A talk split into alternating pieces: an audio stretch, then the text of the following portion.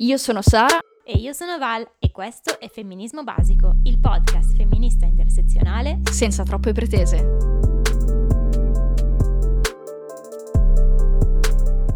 Ciao raga e benvenuti in questo nuovo episodio di Femminismo Basico. Per chi è capitato qui da noi per caso e che non ha ancora idea di quello che lo aspetta, ci presentiamo. Io sono Valeria Sabatteri, un insospettabile consulente aziendale di giorno e scrittrice di romanzi fantasy e distopici di notte e sono qui con la mia fidata spalla e compagna di merende Sara Aurora Ciminiello, Yay! copywriter e podcaster in un'agenzia pubblicitaria. Vi diamo il benvenuto in questo spazio tutto nostro, una stanza tutta per noi, un po' alla Virginia Woolf, dove da più di un anno ormai raccontiamo di femminismo, di discriminazioni di genere, partendo dai grandi temi fino a quelli più frivoli, che però hanno un grande impatto nella nostra vita di tutti i giorni. Ciao anche da parte mia, mi fa un certo effetto eh, renderci conto quanto ehm, questo progetto è iniziato un po' per fare coglionazze, eh, per divertirci, insomma, e mosse poi da un sano bisogno di rompere i, i coglioni, sia già arrivata la seconda stagione e alla seconda puntata, 2.2. Madonna, Sono super orgogliosa di noi. Bellissimo. E questo progetto è appunto un percorso di consapevolezza, ma, ma per noi in primis, di come il nostro amico patriarcato impatti tanti e diversi aspetti delle nostre vite. Come vi raccontavamo lo scorso mese, il tema di questa seconda stagione sarà la vita di coppia, l'insospettabile campo di gioco per il nostro amico patriarcato e non solo vedremo per le coppie eterosessuali. E parlando di coppia, partiamo dalla domanda per eccellenza, la domanda. Qual è Val, secondo te, la domanda che tutte le coppie temono e che sono più in imbarazzo a rispondere? Allora, stando alla scorsa puntata, direi chi di voi guadagna di più. Ci sta, esatto. Esatto, ne abbiamo Però parlato. no, è molto peggio. Quando vi sposate. No, molto peggio. Ma allora, i nipotini? Avevo un opening fantastica e me l'hai rovinata, vabbè. La domanda era come vi siete conosciuti? Ed è una domanda così insidiosa. Beh, per molti lo è, soprattutto per le coppie che si sono conosciute su internet o sulle app di incontri. Considera che già nel 2017, secondo uno studio della Stanford University, più di un americano eterosessuale su tre, quindi siamo sul 39%, aveva conosciuto il partner online, una percentuale sensibilmente più alta di tutte le altre possibilità di incontro, perché solo il 27% si era conosciuto in un bar o in un ristorante, il 20% tramite amici in comune, l'11% a lavoro, e direi che coraggio, e il 9% a scuola o all'università, il 7% tramite la famiglia, e sono dati di 5 anni fa, Questo 11 a lavoro comunque ansia totale. Ma tu Abbastanza. ci usciresti mai con un tuo collega? Io non penso. ci arriveremo. non abbiamo trovato statistiche sulle coppie italiane, ma boh, io oserei dire che oggi, considerando più o meno il campione delle persone che conosco, almeno una coppia su due si è conosciuta su internet. Ma dici in generale, cioè considerando anche le persone dell'età per esempio dei nostri genitori? No, vabbè, magari loro no. Fai le coppie un- under 50, under 45, under 50, la butto lì. Ok, beh, cioè, se ci pensi può essere tranquillamente così, anche perché alla fine praticamente tutti abbiamo uno smartphone e solo Tinder conta 9 milioni di iscritti solo in Italia. Chissà se considera anche chi ce l'aveva e poi l'ha cancellata. Ah, io sarei dentro! Boh, allora Anch'io. comunque, secondo lo stesso studio della Stanford University, quello che appunto citavo prima, solo il 20% di loro è effettivamente single, divorziato o vedovo. Il 37% del campione dice di essere sposato e il rimanente 10% fidanzato. E poi dicono che il matrimonio sia il vero commitment. Mm, Vabbè, dai, Sara. Non lo so, cioè sono americani, ci sono dinamiche che noi non capiremo mai. Tu sce- cioè noi ridiamo e scherziamo, eh, ma a 30 anni l'americano medio sta già al terzo figlio al secondo matrimonio. Come fatto sta che buona parte delle coppie che si è conosciuta online ha una versione concordata della storia di come si sono conosciuti, che racconta ai parenti a Natale o a chi non conoscono bene per non dare una, tra molte virgolette, cattiva impressione. Beh, ora che mi ci fai pensare, cioè è vero, Mm, io e Lollo ci siamo conosciuti su Bumble e non abbiamo problemi ad ammetterlo, però ci eravamo già visti prima a lavoro, quindi per Mhm. quello ti dicevo, c'è Ok. qualcuno che uscirebbe mai con un collega, ti ho detto aspetta un attimo. Eh, Cioè, in effetti, ehm, quando mi chiedono come ci siamo conosciuti, io tendo spesso a rispondere ci siamo conosciuti a lavoro prima del Covid, poi nel 2020 nel 2021 ci siamo trovati su Bumble, poi siamo usciti e poi allora ci siamo ricordati che ci eravamo già visti. Cioè, come se volessi mettere avanti il fatto che ci eravamo già visti prima nel mondo reale, anche se veramente penso ci fossimo forse presentati una volta e a conti fatti, se non avessimo avuto Bumble non saremmo mai usciti e probabilmente non ci saremmo mai reincontrati. E lui è il primo partner che hai conosciuto poi sulle app? No, eh, anche il mio ex, con cui sono stata quattro anni prima di conoscere Mhm. Lorenzo, e con lui ci eravamo conosciuti su Tinder nel lontano 2017 e ricadevamo proprio nello stereotipo. ehm, sì, ci siamo conosciuti attraverso due amici comuni. Che è vero che avevamo amici comuni, ma abbiamo scoperto solo dopo di avere questi amici in comune. E ripensandoci adesso, cioè, è abbastanza divertente in effetti. E tra l'altro, a proposito di ex, e qui mi metto il cappello di Val per il sociale, tipo pubblicità Grandioso. progresso, facendo ricerca per questo episodio ho scoperto che si può bloccare i contatti telefonici su Tinder per evitare sia di vedere profili di ex, di amici e di parenti e per evitare che loro vedano il vostro. Cioè, quindi si può fare, È grandiosa questa io ve cosa. la butto lì, io ve la butto lì. Figo, eh? Sì, in effetti sì, molto interessante, però una grandissima arma a doppio taglio, se nel rapporto di coppia non c'è fiducia, secondo me. Beh, oddio, si presuppone che su Tinder, se tu sei su Tinder e se sei in una relazione monogama non sei Su Tinder. su Tinder. Però... Però questo- gli americani... Questo mondo... Vabbè. questo mondo. Vabbè, raga, sappiate, si può fare, io ve la butto lì. Però è un po' tipo... Esiste questa cosa, noi non siamo artifici di nulla, ve lo diciamo e basta. Esatto, vabbè. E tu, Sara, invece, hai mai conosciuto partner sulle app? Tutte quante. Tutte? Tutte quante. Sto male! Allora, le persone sì con cui ho poi avuto una relazione le ho conosciute tutte online e questa cosa in realtà dovrebbe farci pensare parecchio. Le persone che ho conosciuto in bar, in locali, in ristoranti, whatever, ehm, non sono mai riuscita ad avere quell'affinità tale da poterci iniziare con una relazione. Più che altro perché forse online hai la possibilità di ehm, conoscere una persona anche sotto diversi punti di vista e soprattutto ci sono quelle bellissime bio che noi donne scriviamo in modo accurato e che quindi mi fanno dire se questa tizia adora il Signore degli Anelli io non ci potrò mai uscire nella vita. Quindi così. Come si vede che ci sono con donne? Esatto. Come si vede? E diciamo che anche io all'inizio tenevo a non far sapere ecco questa cosa, perché un po' lo stereotipo comune è quello, vabbè, eh, ti incontri online perché fuori da magari un'applicazione o una piattaforma non sei in grado di conoscere altra gente. In realtà non è così, cioè io ci ho provato a conoscere altra gente fuori da una piattaforma, ma è sempre sfociata, magari anche casualmente, in un rapporto che poi non aveva né capo né coda. Per esempio, io e Maria Sole ci siamo conosciute su WAPA ben Ah, sei anni fa, sette Wapa. anni fa.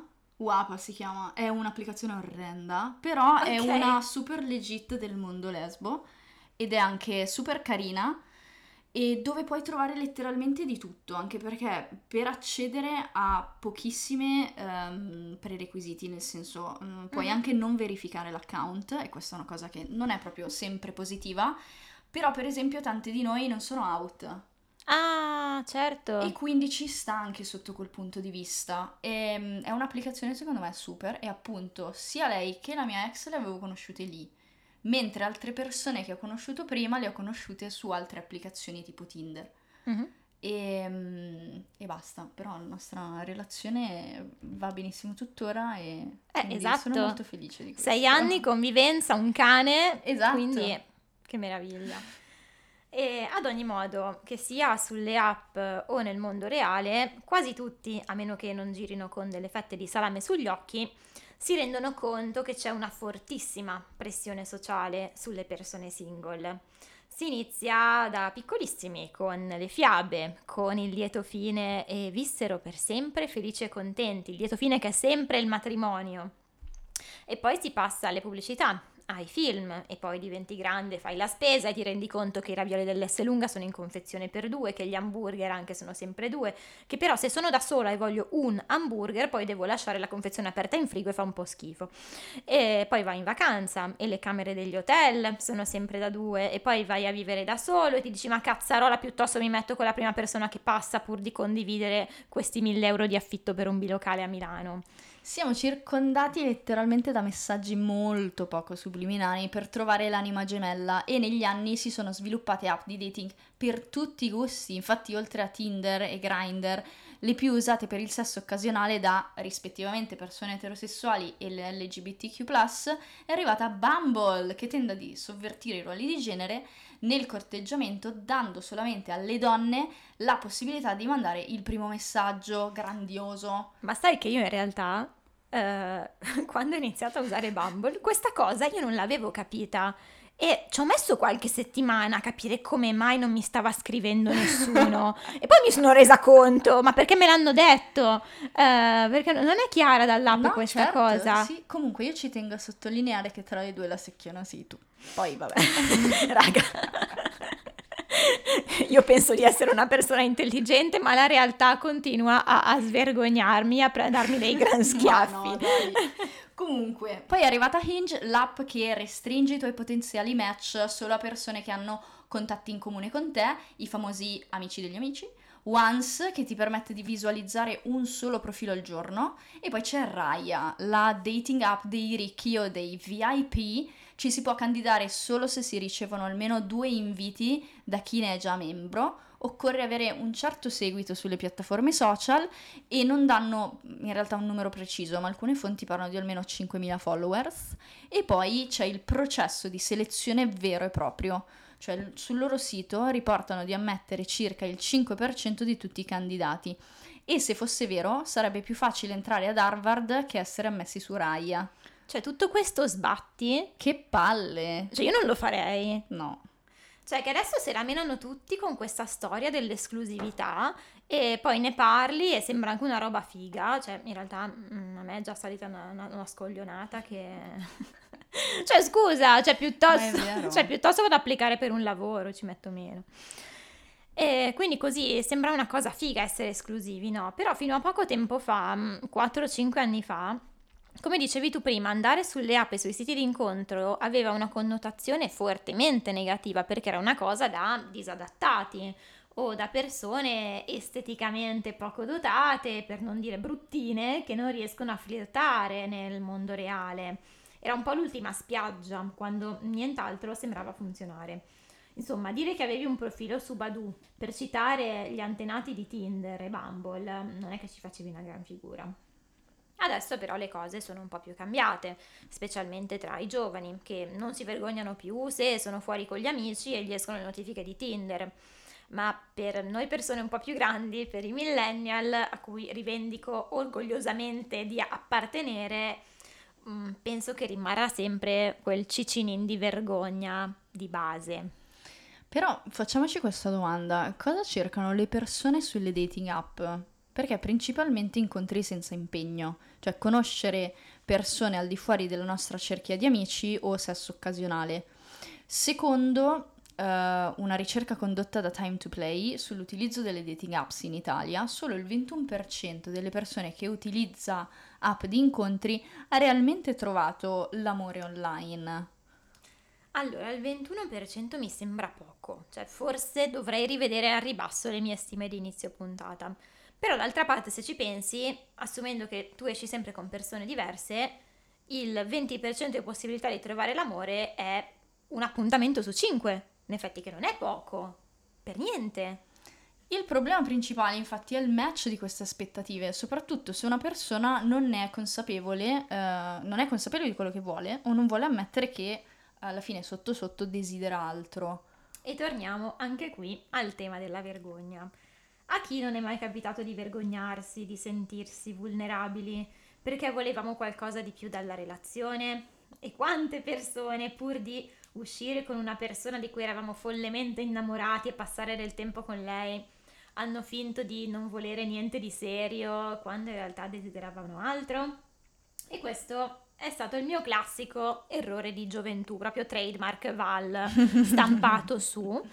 Uh, visto che, vabbè, già di mio mh, mm, non è che all'epoca mi ritenevo questa gran bellezza e attendevo l'appuntamento con il fighetto di turno come se fosse l'occasione della vita, un treno che passava una volta e, e poi, poi mai più. E io anche quando cercavo una relazione come un cammello cerca l'acqua nel deserto, mi dicevo, ma sì dai, inizia a uscirci, ci passo del tempo insieme, meglio di niente, anche se ha detto di non volere niente di serio e poi si vedrà. Frase che, dopo un paio di appuntamenti andati bene, mi partiva il delirio di onnipotenza e diventava si innamorerà di me, capirà che sono la donna della sua vita e cambierà per me. Sì, come no? Tu sei mai riuscita a far cambiare idea a qualcuno? Cioè che magari all'inizio non voleva una relazione, sei riuscita a fargli o farle cambiare idea? A me stessa, sì. A te stessa? a me stessa. Eh, mi è successo con una relazione che avevo un po' di anni fa uh-huh. e um, io non ero esattamente sicura perché uh, sta non lo so, stavo per fare coming out, era la prima volta che uscivo con una donna, non ero certa di quello che volevo. Ho detto letteralmente, vabbè, vediamo come va e seguiamo il flusso, il giro del fumo. E alla fine mi sono realmente innamorata, quindi è andata più o meno bene. Poi vabbè, alla fine non è andata bene la relazione, però ho scoperto almeno che mi piacciono le donne. Beh, che mi sembra già un ottimo, esatto, un ottimo risultato. Un bellissimo risultato, brava Sara. Tu invece? Guarda, l'unica volta che sono riuscita a far cambiare idea a un uomo per me è stato quando Lorenzo non si era accorto che la polo con cui voleva uscire era macchiata, gli ho detto di andare a cambiarsi e se ne è messa una pulita. L'unica volta in cui sono riuscita a far cambiare un uomo. L'ho sempre detto che Lorenzo è l'uomo perfetto. E a proposito di uomo perfetto, con gli ultimi aggiornamenti delle app di dating è possibile andare a configurarsi il proprio partner ideale, manco fosse un'auto quindi alto più di tot, che cerca una relazione seria, castano con gli occhi chiari, laureato, non fumatore, che beve solo in compagnia o che ne so, a cui piacciono la montagna, i cani, fino a boh, quante volte alla settimana va in palestra o almeno quanto spesso dice ecco di andarci. E così l'esperienza della ricerca di un match diventa quasi come un pomeriggio di shopping in centro o se preferisci al concessionario di auto a giocare con il configuratore. Nonostante entrambe abbiamo trovato i nostri partner su una dating app, a volte mi viene da pensare che il fatto che il dating ora sia così accessibile a portata di click abbia reso un po' più fragili le relazioni in generale. Cioè, col fatto che appunto è così accessibile, abbiamo spesso la percezione, nella gran parte dei casi errata, che la persona giusta per noi, appunto il nostro partner ideale, sia solamente a qualche match di distanza, no? Tu cosa ne pensi? Allora, a partire dal fatto che secondo me questo partner ideale è un'idea che ci hanno inculcato Tipo il eh, principe azzurro. Esatto, ma tipo anche proprio la, la filosofia greca, Platone, la, la metà della mela, mm. eh, questa storia che c'è solamente una persona eh, che è fatta per noi e che il nostro scopo della vita è trovarla.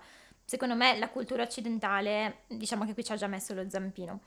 Uh, però tornando a quello che dicevi prima, penso che sia un'altra declinazione della FOMO, cioè la, la fear of missing out, mm-hmm. ovvero questa paura continua di perdersi qualcosa, che sia una festa alla quale non siamo invitati, il posto cool dove tutti stanno andando in vacanza o un concerto al quale abbiamo deciso di non andare il lavoro che finalmente ci renderà felici, anche questa è una, un'altra delle esatto. balle che ci raccontano, o appunto quella del partner perfetto. È davvero una fatica vivere così. Più che altro eh, in un anno di terapia c'è una cosa che ho imparato, a cui non avevo mai pensato prima, ossia la bellezza del stare cioè, stare in un posto, stare con una persona, stare senza persone, stare con il cane o essere lì in quel momento, nel presente, e dire ok, me lo sto godendo, non mi sto perdendo niente. Ed è una fatica dover combattere con questa idea che in realtà non è l'idea che ci viene inculcata fin da quando siamo piccoli. è con tutto il mondo che ti dice che dovresti fare, andare, cambiare partner, cambiare città, cambiare lavoro e tutto perché la felicità vera è sempre da un'altra parte. Esatto, ma poi pensa, io per esempio avevo questa mia ex collega che si era messa con il suo ragazzo quando aveva 13 anni, adesso Cosa? ne ha quasi 30 e tutti, tutti quanti gli dicevano ti stai perdendo la vita, no, no, no, eppure loro due sono strafelici insieme, può essere che magari, cioè, si sono trovati, non lo so. Può darsi, ma c'è- a parte che secondo me non è che devi avere il diritto di sindacare sul- sulle relazioni di un'altra Esatto. persona se quella persona è più o meno giusta per loro a partire dall'età in cui li hai conosciuti. Cioè, io posso aver trovato la persona con cui sto bene sia a 15 anni che a 20 anni, sia a 40. Può essere la stessa persona per tutto il corso della mia vita oppure no, perché mm, sì, si cambia e non posso pretendere che la persona con cui sto cambi allo stesso, Esatto. allo stesso ritmo cui cambio io. Si può cambiare insieme, si può crescere insieme, ma si può anche andare in due direzioni diverse e, e ok.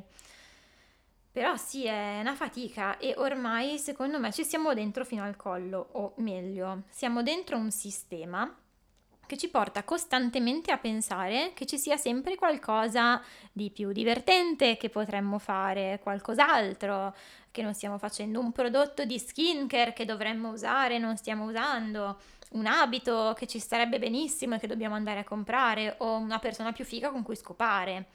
E una delle strategie preferite del capitalismo, appunto, è creare bisogni e vendere prodotti con cui soddisfarli. E lo stesso vale per le dating app, perché queste app, ma come in realtà i social, eh, guadagnano dalle inserzioni pubblicitarie o dagli account premium degli utenti che vogliono pagare. Ed è nel loro interesse, appunto, farci passare quanto più tempo possibile su queste app. E sono proprio disegnate per questo, per stimolare i rilasci di dopamina e creare una sorta di assuefazione. Come tutti i social alla fine se ci pensi, Instagram, TikTok, Facebook a suo tempo, sono tutti studiati, ecco, per farci passare più tempo possibile su queste app nell'idea che scrollando più giù ci sia sempre qualcosa di più bello da vedere, un video più divertente o il nostro partner ideale, appunto. E le hanno proprio costruite così, c'è poco da fare. Che non vuol dire demonizzarle e non vuol dire che queste app hanno compromesso la nostra capacità di entrare in relazione. Come ogni cosa, mh, saremo noiose, ma è bene rimarcarlo, dipende dal livello di consapevolezza sull'uso che se ne fa. Le app di dating possono essere uno strumento potentissimo per farci conoscere persone al di fuori della nostra cerchia di amici o un'occasione per uscire con persone con cui non avremmo mai avuto modo di parlare o semplicemente di tentare un approccio. L'importante è non ricadere nella logica del sempre di più. Può essere divertente all'inizio, mio Dio, ma alla lunga porta solo e solamente all'infelicità, all'insoddisfazione, molte volte proprio al burnout. Eh sì, giusto, perché il burnout da dating app è reale e documentato. In effetti, c'è gente che ci passa anche diverse ore al giorno, valutando tanti profili di potenziali partner, chattando, flirtando. A livello di impegno mentale potrebbe essere quasi un lavoro, cioè io non lo vedo tanto diverso dal lavorare nelle risorse umane. Sì, esatto, oddio che ansia. Comunque, torniamo all'argomento preferito di femminismo basico, ossia le dinamiche di genere. Perché sì, l'esperienza di un utente sulle dating app è profondamente diversa se a farne esperienza è una persona socializzata come uomo rispetto a una persona socializzata come donna o a una persona non binaria. Perché sempre secondo la ricerca di Time to Play, che citavamo appunto poco fa, il 69.1% delle donne riporta di aver bloccato qualcuno sulle dating app, mentre solo il 47% degli uomini riporta di aver avuto questo tipo di esperienza. Purtroppo il fatto di essere mediati da uno schermo non ci protegge dalle molestie, anche quelle in chat. E si va dalla semplice insistenza, ad esempio continui i messaggi con Ehi, mi rispondi? Ehi, ci sei? Tanti messaggi insistenti, per arrivare alla condivisione non consensuale di materiale esplicito. Dick pic. Esatto, abbiamo usato questo termine un po' più forbito perché dire le foto del cazzo ci Ci pareva, brutto. Ok, va bene. E purtroppo, pu- specie quando ci rendiamo conto che magari non ci va di uscire con quella persona, può capitare di ricevere insulti oppure minacce. E faccio riferimento al panorama del dating eterosessuale, che è quello che conosco meglio, ma sono sicura che purtroppo episodi del genere accadono anche nel panorama queer, anche se mm, forse in misura minore, non lo so, me lo dirai tu. Succedono, però non sono così comuni come nelle relazioni uomo-donna. Succedono però altri episodi spiacevoli che nel panorama etero non succedono. Ad esempio, molte ragazze lesbiche o bi vengono contattate da profili di ragazze che scoprono solo in un secondo momento essere in una relazione eterosessuale insieme al fidanzato e stanno cercando una terza per fare un threesome, che per carità oh, può essere molto bello, eh, però solo se tutte le parti in causa sono consenzienti e informate sul tema, ma così a caso mi sento un po' presa per il culo, scusate il francese, cioè tu sei lì che chiacchieri con una bella ragazza, magari vi organizzate anche per prendere un aperitivo, magari non ti avvisa perché eh, volevo dirtelo di persona e poi all'appuntamento si presenta con Gianluca e ti dice che vorrebbero fare una cosa a tre. Esatto, e poi Gianluca a te magari neanche piace. Sì, ma poi di base... ma dimmelo, no? Allora, mm, cioè mi, mi sembra tremendo, nel senso non ho mai vissuto una situazione del genere, grazie a Dio. Comunque sì, e oltre a essere oggettivamente una presa per i fondelli, è anche un, uno spreco di tempo, perché se fossero stati chiari fin dall'inizio, non solo eviteresti queste situazioni imbarazzanti con Gianluca che ti salta fuori a mezzo, a mezzo al gin tonic, ma magari scremeresti a monte una persona che è già nel mood di fare quel tipo di esperienze. Anzi, tanti mi pare che abbiano proprio i profili di coppia per questo motivo, però capisco che magari esatto. il profilo di una ragazza tira di più, attrae di più. Cioè, se tu vedi la coppia, dici meh, se tu vedi la ragazza da sola, dici ok. Non lo so, io mi sono sempre cringiata molto. Per esempio, sì, su sì. Wapa anche purtroppo c'erano, essendo così libero alla fine, c'erano anche profili di coppie. Ed era un po' una cosa, boh, non lo so, perché molte volte ti scrivevano, ah ecco, su Wapa non c'è il sistema tipo Tinder. Cioè tu mm. vai sulla casellina di una persona, la clicchi e le scrivi direttamente. Ah, non c'è il match? No, lei infatti può scegliere se risponderti o meno, eh, però è tutto molto libero. Mm. E quindi alle volte succedeva che io mi ritrovassi, oddio, sei anni fa era così. Okay. Non so se adesso è cambiato, non ne ho idea. Penso sia uguale, anche perché è il senso proprio dell'applicazione, però vabbè.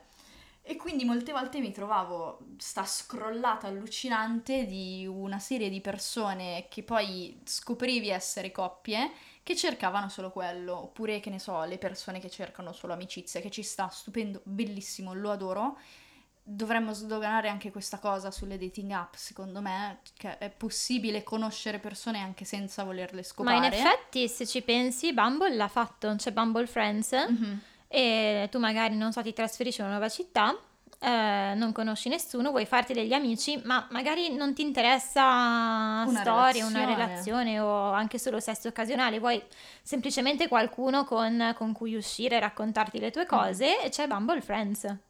Stupendo, bellissimo, che è una cosa secondo me ultra legittima, anche perché poi non è tanto la questione del um, andare fuori nel mondo fisico e incontrare le persone è una fatica atomica, non è quello è secondo me una, un modo diverso di conoscere le persone. Mm-hmm. Un po' mhm. come dire io vado al bar piuttosto che vado in un locale, piuttosto che le conosco online. Sì, e poi non lo so, mi dirai tu, però mi sono fatta questa idea che se tu sei uh, una persona omosessuale mm-hmm. o anche banalmente non binaria all'interno dello spettro, diciamo, LGBT, sia molto più difficile proprio a livello statistico trovare, esatto, sì, qualcuno. Cioè, perché cioè. io immagino anche in un paese piccolo, io vado al bar, vado to, alla, alla, sagra di paese, qualcuno, un ragazzo che ci, che ci, prova con me, lo trovo, cioè proprio a livello statistico ne trovo molti di più. Sì, esatto.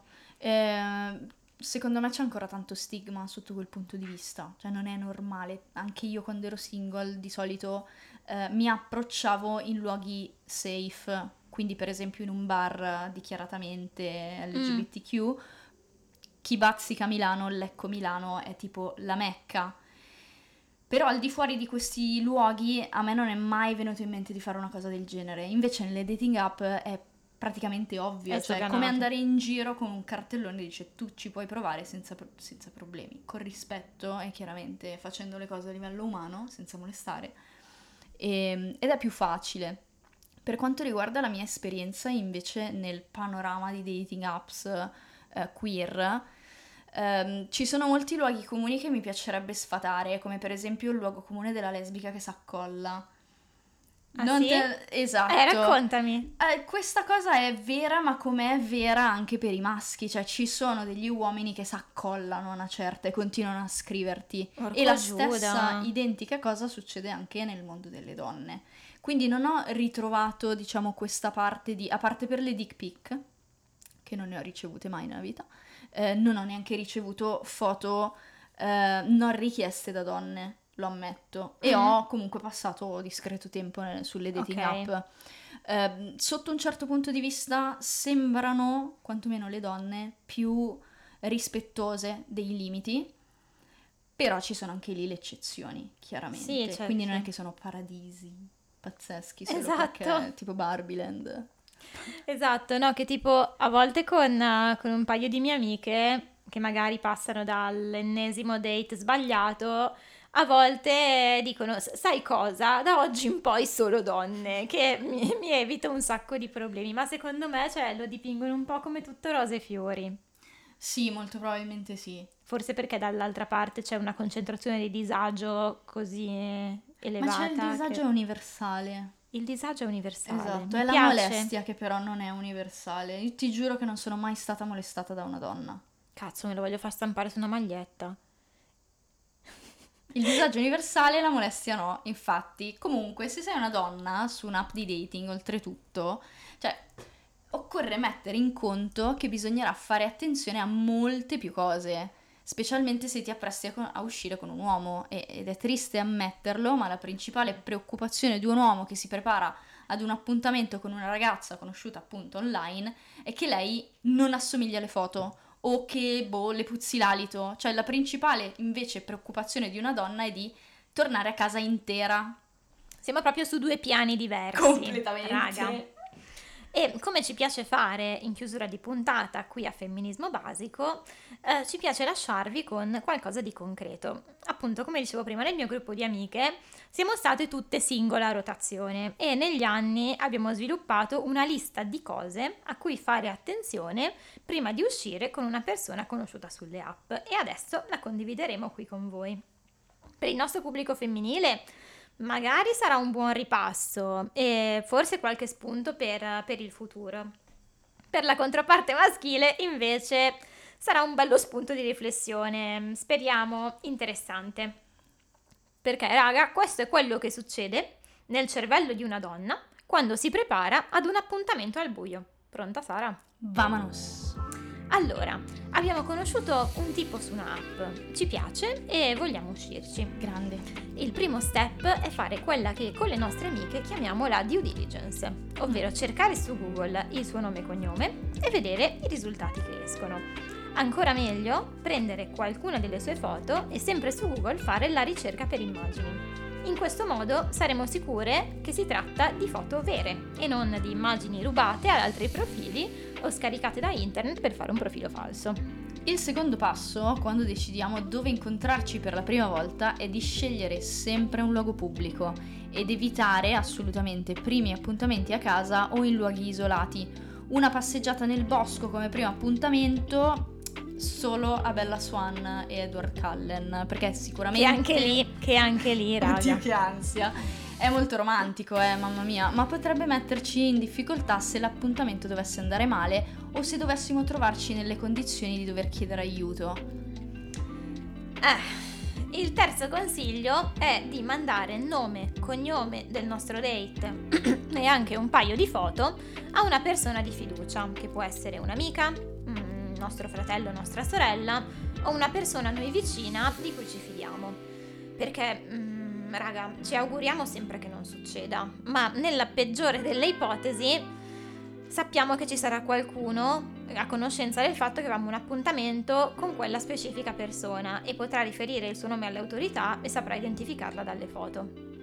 Il quarto step è mandare a questa persona fidata anche una foto del nostro outfit, di come siamo vestite, non solo per i consigli estetici, per decidere se stia meglio quella borsa o quelle scarpe. È importante, raga. Assolutamente è fondamentale, però nel peggiore dei casi ci sarà una persona che saprà descrivere come eravamo vestite prima di sparire e questo faciliterà di molto le indagini.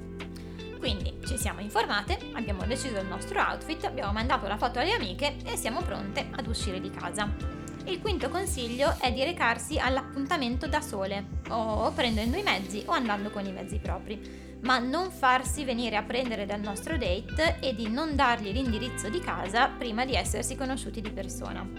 Specialmente se nei giorni precedenti abbiamo chattato molto, magari conoscerà le nostre abitudini, i nostri orari. E di questi tempi, raga, non è mai furbo dare il proprio indirizzo di casa a chi non si conosce. Durante il date è consigliabile tenere la posizione del cellulare accesa su WhatsApp e condividerla con la persona di fiducia di cui sopra. Per questo è fondamentale partire da casa con il cellulare carico e per precauzione portarsi dietro un power bank. Se venissimo condotte via sarebbe possibile rintracciarci entro 8 ore e anche se il nostro telefono si scaricasse, i nostri amici saprebbero dire alle autorità con precisione quando hanno perso le nostre tracce e dove si trovava il nostro cellulare in quel momento. Infine, una volta finito l'appuntamento, con le mie amiche siamo solite scrivere un messaggio per avvisare che siamo arrivati a casa e mandiamo anche un selfie, bello, brutto, a fine serata, poco importa. Il selfie dimostra che siamo effettivamente noi a scrivere il messaggio e non qualcuno che è riuscito a sbloccare il nostro cellulare. Questo decalogo non vuole in alcun modo addossare sulle donne la responsabilità di prendere queste precauzioni, colpevolizzandole se dovesse succedere con loro qualcosa, perché, non lo so, erano andate a un appuntamento al buio. E visto che già mi immagino i commenti indignati, i not all men, non stiamo generalizzando dicendo che tutti gli uomini sono pericolosi criminali e che tendono uh, trappole alle donne con appuntamenti al buio. Esatto, not all men, not all dates. Per fortuna non tutti gli uomini e non tutti gli appuntamenti finiscono in tragedia. Però in alcuni casi è successo, continua a succedere e fino a quando gli appuntamenti al buio non saranno completamente sicuri, e anche lì cioè, non avremo mai questa certezza, certezza, è buona norma adottare queste precauzioni per facilitare le indagini e agevolare il vostro ritrovamento, nel peggiore delle ipotesi. Che poi anche se fossi un uomo certe precauzioni le adotterei anche io, cioè insomma letteralmente non sai mai chi ti capita davanti. Esatto, cioè magari sì, può essere, può essere una bella ragazza, ma magari, no, che, magari chi, no. chi, lo sa, magari esatto. no. Magari può avere un secret agenda. Cioè, ce ne sono un sacco di serie tv di questo tipo e infatti poi ce ne parlerai. Come sempre vi ringraziamo tantissimo per essere rimasti con noi fino ad ora. Oltre agli studi citati in puntata, per approfondire il tema con una lettura un po' più leggera, vi consigliamo Tinder and the City di Marvi Santamaria, edito nel 2017 da Alcatraz. Marvi è anche la fondatrice della community di Match and the City, volta alla divulgazione e all'eliminazione dello stigma sociale sulle dating app, a cui tra l'altro siamo ispirate per il titolo di questo episodio. Per invece la nostra nuova rubrica cinematografica Cine Basico, io vi consiglio una serie tv documentario, The Tinder Swindler, in italiano Il truffatore di Tinder, che è disponibile su Netflix da febbraio 2020 diretto da Felicity Morris, racconta la storia vera del truffatore israeliano Simon Leviev, che ha utilizzato Tinder per connettersi con persone che ha poi manipolato e dire davvero poco emotivamente per sostenere finanziariamente uno stile di vita pomposo, sontuoso, davvero pazzesco, forse anche milionario con il pretesto di aver bisogno di soldi per sfuggire ai suoi nemici. Eh, sì, però effettivamente nel momento in cui hanno fatto un documentario, cioè questo è stato il mega caso mediatico. Sì, è vero. Però, secondo me, questo è stato solo la punta dell'iceberg perché persone di questo tipo esistono. Cioè, mm, non più tardi di un paio di anni fa un mio compagno università mi aveva, mi aveva raccontato che aveva matchato con questa tipa su, su Bumble, si erano visti un paio di volte, poi lei aveva iniziato a chiedergli dei soldi, lui ovviamente non, mm-hmm. non, non le ha fatto questi bonifici e poi lei è sparita. Mio Dio, che questo poi alla fine è un vero e proprio ricatto emotivo. Eh sì. ed è una violenza emotiva inaudita. Quindi iniziamo anche a utilizzare questo bellissimo vocabolario. Io intanto vi ricordo che noi siamo un podcast completamente autofinanziato e autoprodotto e appunto il più grande regalo che voi possiate farci non è swipeare verso di noi, ma è attivare la campanella delle notifiche. Anche perché, raga, ormai we are Siamo- taken. esatto, Siamo fuori dal mercato. Eh, succede, ragazzi. Diciamo Anche le migliori. Eh. Diciamo che adesso, come delle brave vecchie signore a Wimbledon, guardiamo la partita da fuori e commentiamo. Strabello. Bellissimo. cappellini. Comunque, schiacciate su questa splendida campanella delle notifiche eh, sulla vostra piattaforma podcast preferita, condividete questo episodio con tutte le persone che conoscerete sulle dating app o con comunque le vostre persone di fiducia, perché ci sta a condividere ottimi contenuti. E noi siamo sempre su Instagram, vi daremo solo quello. Io sono Sara Aurora Cimignello, con me c'è Valeria Savatteri e ci vediamo qui il prossimo mese, il primo del mese, sempre per un'altra super puntata. Bye! Femminismo Basico è una serie podcast prodotta da Sara Aurora Ciminiello e Valeria Savatteri. Gli episodi sono scritti da Valeria Savatteri, editing e sound design a cura di Sara Aurora Ciminiello.